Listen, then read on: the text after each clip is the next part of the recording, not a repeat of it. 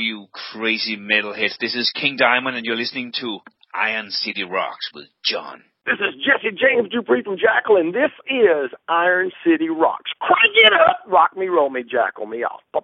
This is Lips from the band Anvil. You're listening to Iron City Rocks.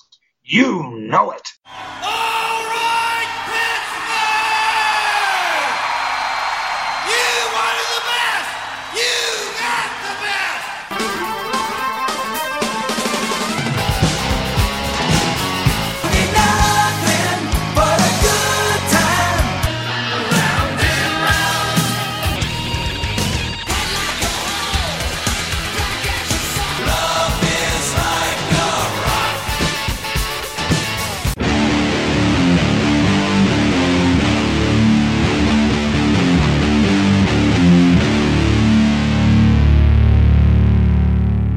Hello and welcome to episode 298 of the Iron City Rocks podcast.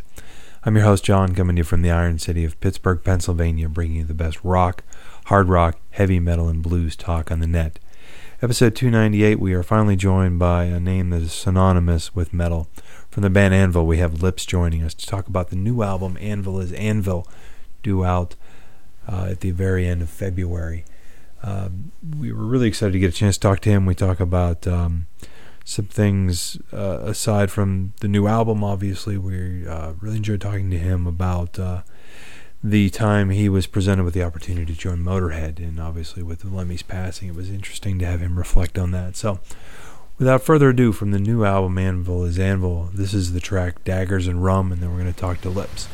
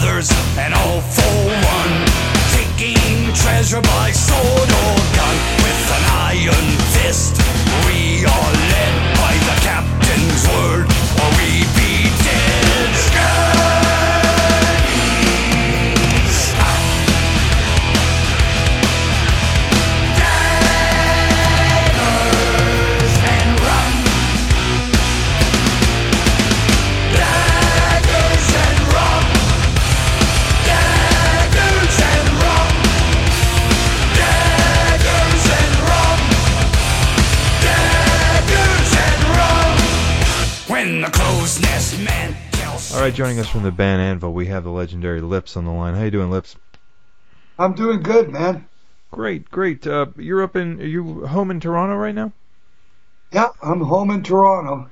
That's like nice cold weather. You're probably enjoying up there.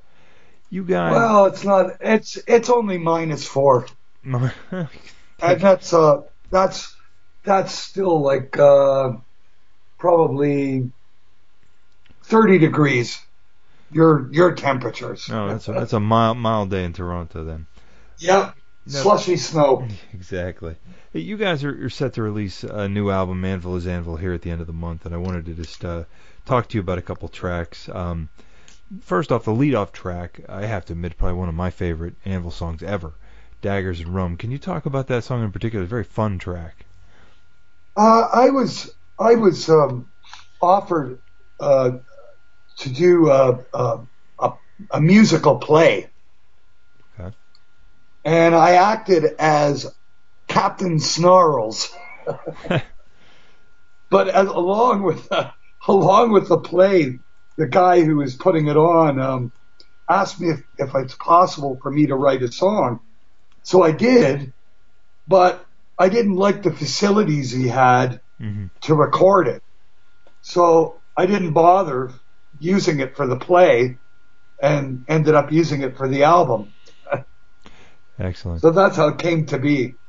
Were you in, you were so you were obviously trying to write to a, th- a particular theme. When you write songs in general, do you typically kind of pick a topic or, or something like that before you go into the lyrics and the music, or, do you, or how do, how does a normal song Well, in, in and, and, and that uh, usually it's it's a, it, it's music first. okay, Like in this in this particular case, I I had written the music for Daggers and Rum, but I hadn't I hadn't even thought about a title or anything.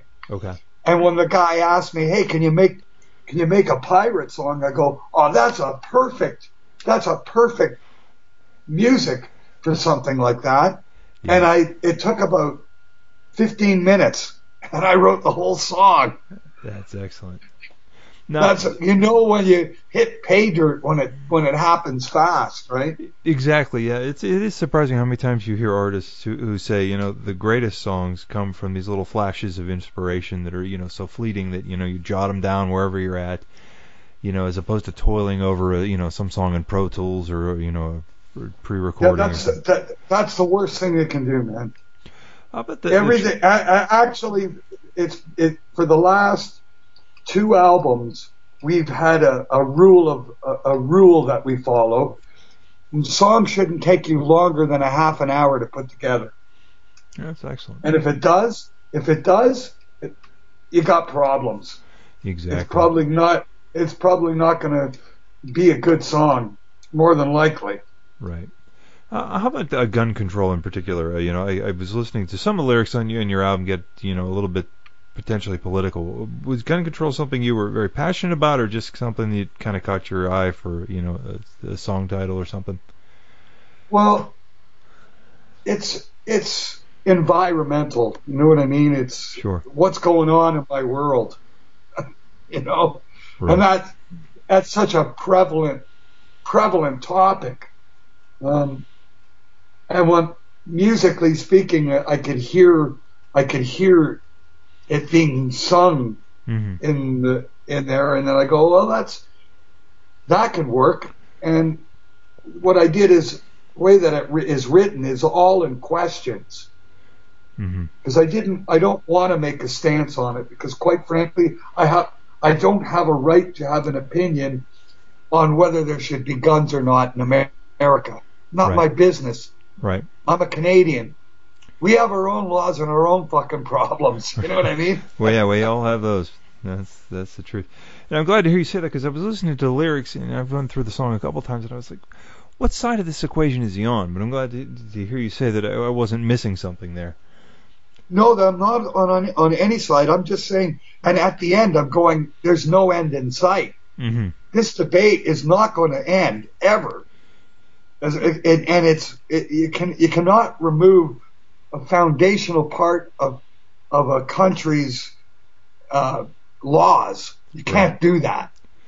It's Yeah. not going to ever happen. It will never happen. There'll be a civil war or fucking pure anarchy if that ever does happen. So it's not going to happen. Right. Yeah. Now, when you when you put together lyrics lips, do you ever find yourself kind of shying away from taking a stand on a, a topic like this in particular? I, I just realized that you know gun control. I, you know in talking to Ted Nugent, for example, you know he doesn't hold anything back. Uh, do you find yourself as a lyricist sometimes trying to, to be more neutral so you don't alienate parts of your audience, or, or do you just kind of have to go where the artistic freedom takes you?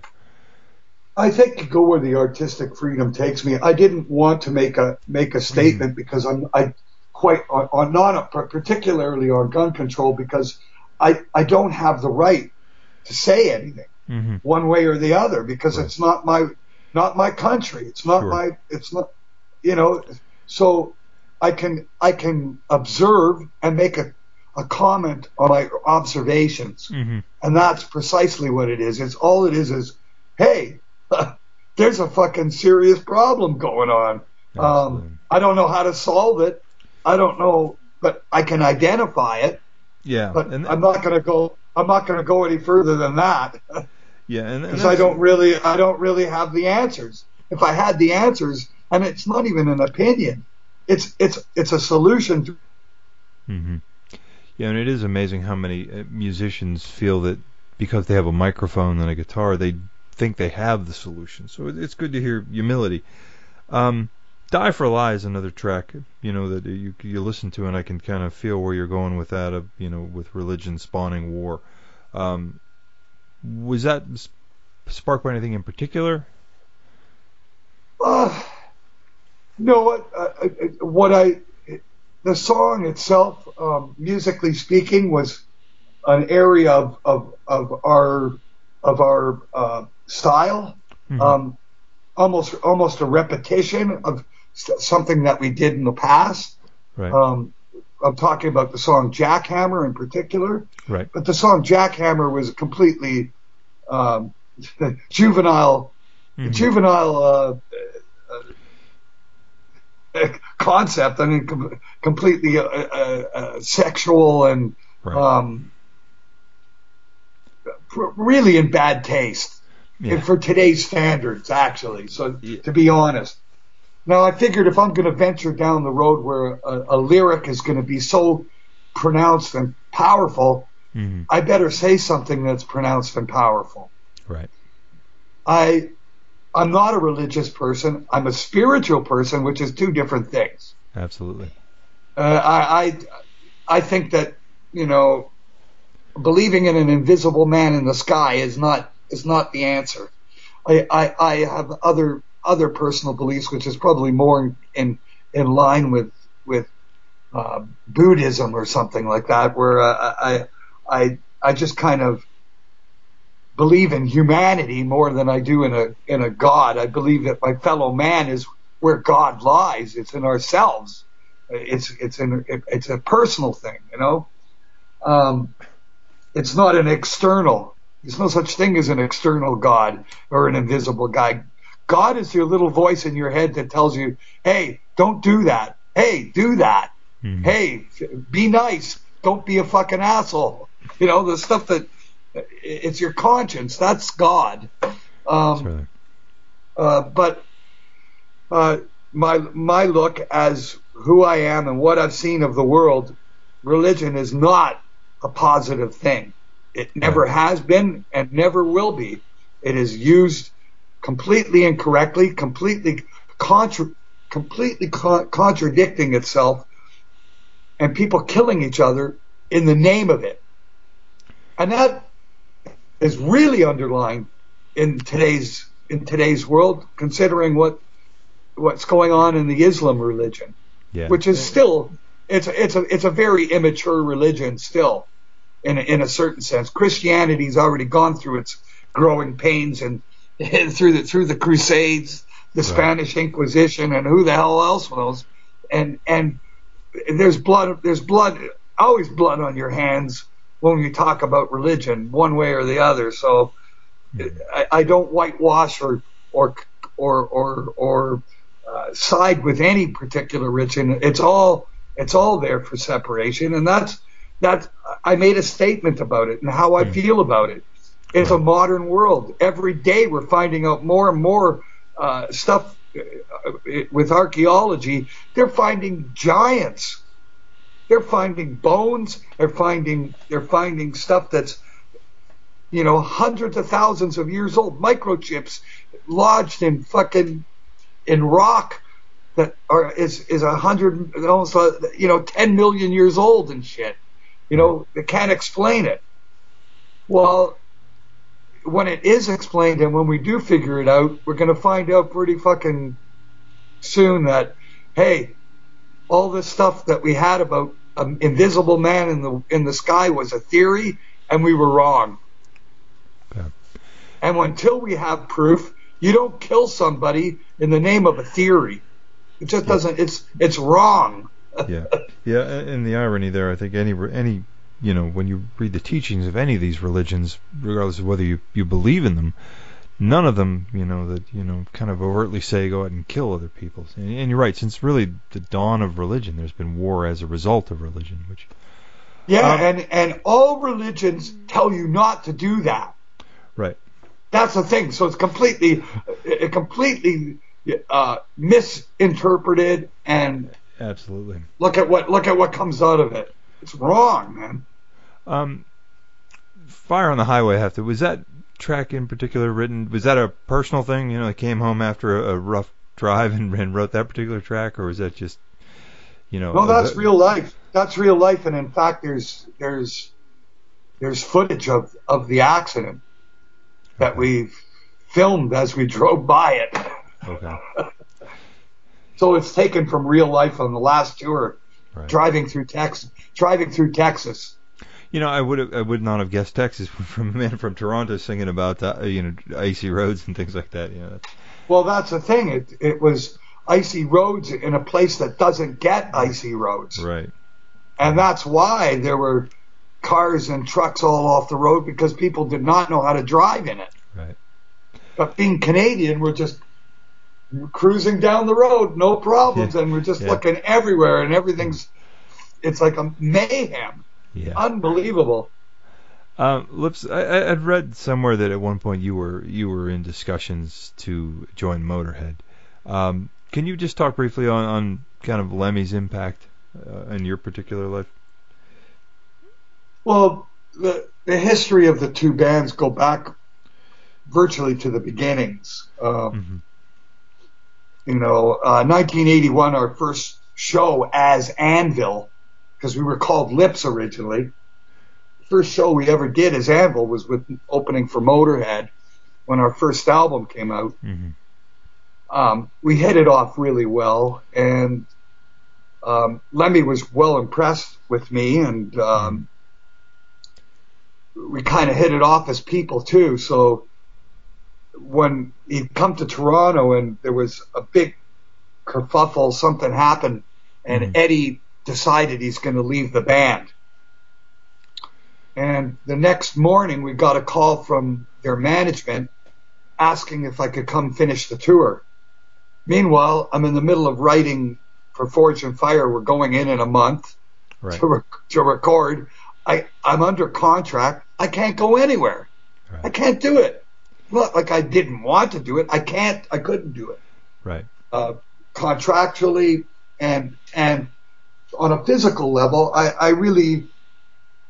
I don't think I, I, I couldn't be in two places at once. so No, it wasn't no, it wasn't really possible. Um, I, I I don't regret the decision, and in fact, at, at the end of the day, uh, Lemmy really respected the fact that Mhm. I stuck to my guns, which is what his main philosophy is. It's Mhm. not, you know, he just thought, "Fuck you, you'd fit in with me, no problem," because we we're from the same tree or the same same branch, you know. So, Yeah. uh, That- but, that- it, but we couldn't do it. Yeah, that, it is Couldn't interesting to think uh, of you know the combination of the two two personas in one band. You know, it's that would be you know uh, kind of interesting. You know, as a fan of Motorhead, you you know it, would be interesting to see how that would have changed. Um, you guys are going out on the road here in the UK, uh, actually all over Europe with uh, with another Right. old uh, old mate of yours, uh, Udo uh, Dirkschneider. Um, can Right. talk about the tour and how that came together? Well, um, we got after uh, after the uh, Hope in Hell album, uh, we had a lot of uh, discord with our our management in in the United States because they didn't they didn't book they didn't get us booked properly Mhm. uh, for the for the for the for the release of that album. And uh, aside from that, huge errors in the way the, the album was released. Um, they only put out 800 copies in the first week, and it's not because there wasn't sales for it. It's because that's all they had printed. Yeah, it's hard to make the hard to make it in the uh, in the monitor Yeah, yeah, sales. yeah, it- it's hard hard to hard to put out 2,000 records when you haven't got them. Right. Really rely So you know how do you how do you explain that? You can't explain that mistake to the to the uh, the guys who keep the numbers and and Mhm. to the magazines who report it. You can't explain that to them, but th- that's what happened. There's a number of number of, of uh, technical issues that happened on the last record that just like it's not really forgivable. And at the end of the day, we just went got to part ways. Right. So we ended up with management in Germany, which is Udo's manager, Frank. Right. Frank Soupful is, is, is management ITM. And we approached them and he told me, listen, dude, you're never going to need another agent manager for the rest of your career. I'll do it for you. You don't worry about a fucking thing. Right. So we got involved with him and he booked a tour. It was amazing. We did like, I don't know, 30 dates in, in, uh, in, in Europe. It went, it went extraordinarily well. All the, all the, the clubs were packed. It, it was totally all amazing. So, of course, we stayed with him and he, it was, became time to go record another record. And, uh, he suggested that we use Udo's producer. Right. Which is Martin Pfeiffer. Right. And we listened, we listened to the Decadence album and we're quite impressed with it and said, sure, why not? What the hell? You know, uh, the price was right. Certainly the price was right. And the experience of actually going to Germany to record it, we were really up for that. Yeah, that's going to be inspiring. Yeah, that's, yeah. And, and it was in the same studio, um, as Balls to the Walls was recorded. Because awesome. at the end of the day, Udo's Udo's son Sven um, rented or owns the the studio, took it Okay. over. So that's where we ended up recording. So it was for for us great. Just wow, let's go do it. So that's how that all ended up. And of course, being involved with Udo's management, even before we started recording the record, we knew that the tour was going to be part of, was going to be the, uh, the exact opposite of what happened with our other management. This management was, is already, was already on the ball before we even recorded a song. Right. They knew when the tour was going to be, wet, everything, all of it. So everything, everything is organized, and you're not going, well, we're- putting an album out, but we can't, got no no dates to put you on tour. Exactly. Yeah. You guys are hitting the ground running. What four weeks after the release of the album, something like that. Oh yeah, I mean, actually, we're going to be out before a week before the record comes out. Okay. So eh, that's great. Do you do you see this tour extending into the United States or in, into Canada at any point, or is that still kind of in negotiation? Uh, we're there's an American run coming up, um, Okay. and it's it starts about ten days after we get home from from Europe. Okay. So something like uh, I think we, the first date is May 11th. Okay. Awesome. So you guys are you're pretty well set for the first half of 2016 with dates then. Yeah, oh yeah, and there's still there's still Japan, South America, Australia. We got there's still a lot. Got about two years of touring. Excellent. Well, Lips, I don't, I don't want to keep you any longer. I want to thank you so much for joining me this morning, and uh, we look forward to seeing you when you get over in the United States and do some dates. Absolutely, we'll see you real soon, man. We're good, we're there in May.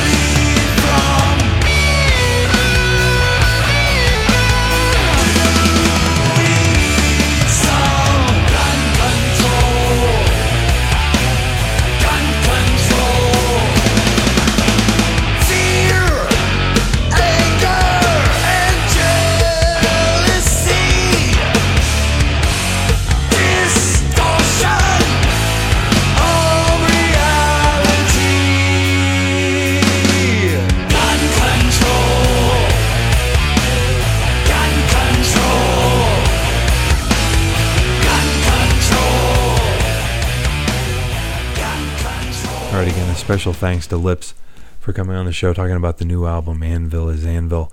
Uh, Lips, along with a longtime drummer and friend Robb Reiner, uh, and their new bassist Chris Robertson, are going to be on tour with Udo in the UK, uh, doing some dates in the United States uh, a little bit later on this year.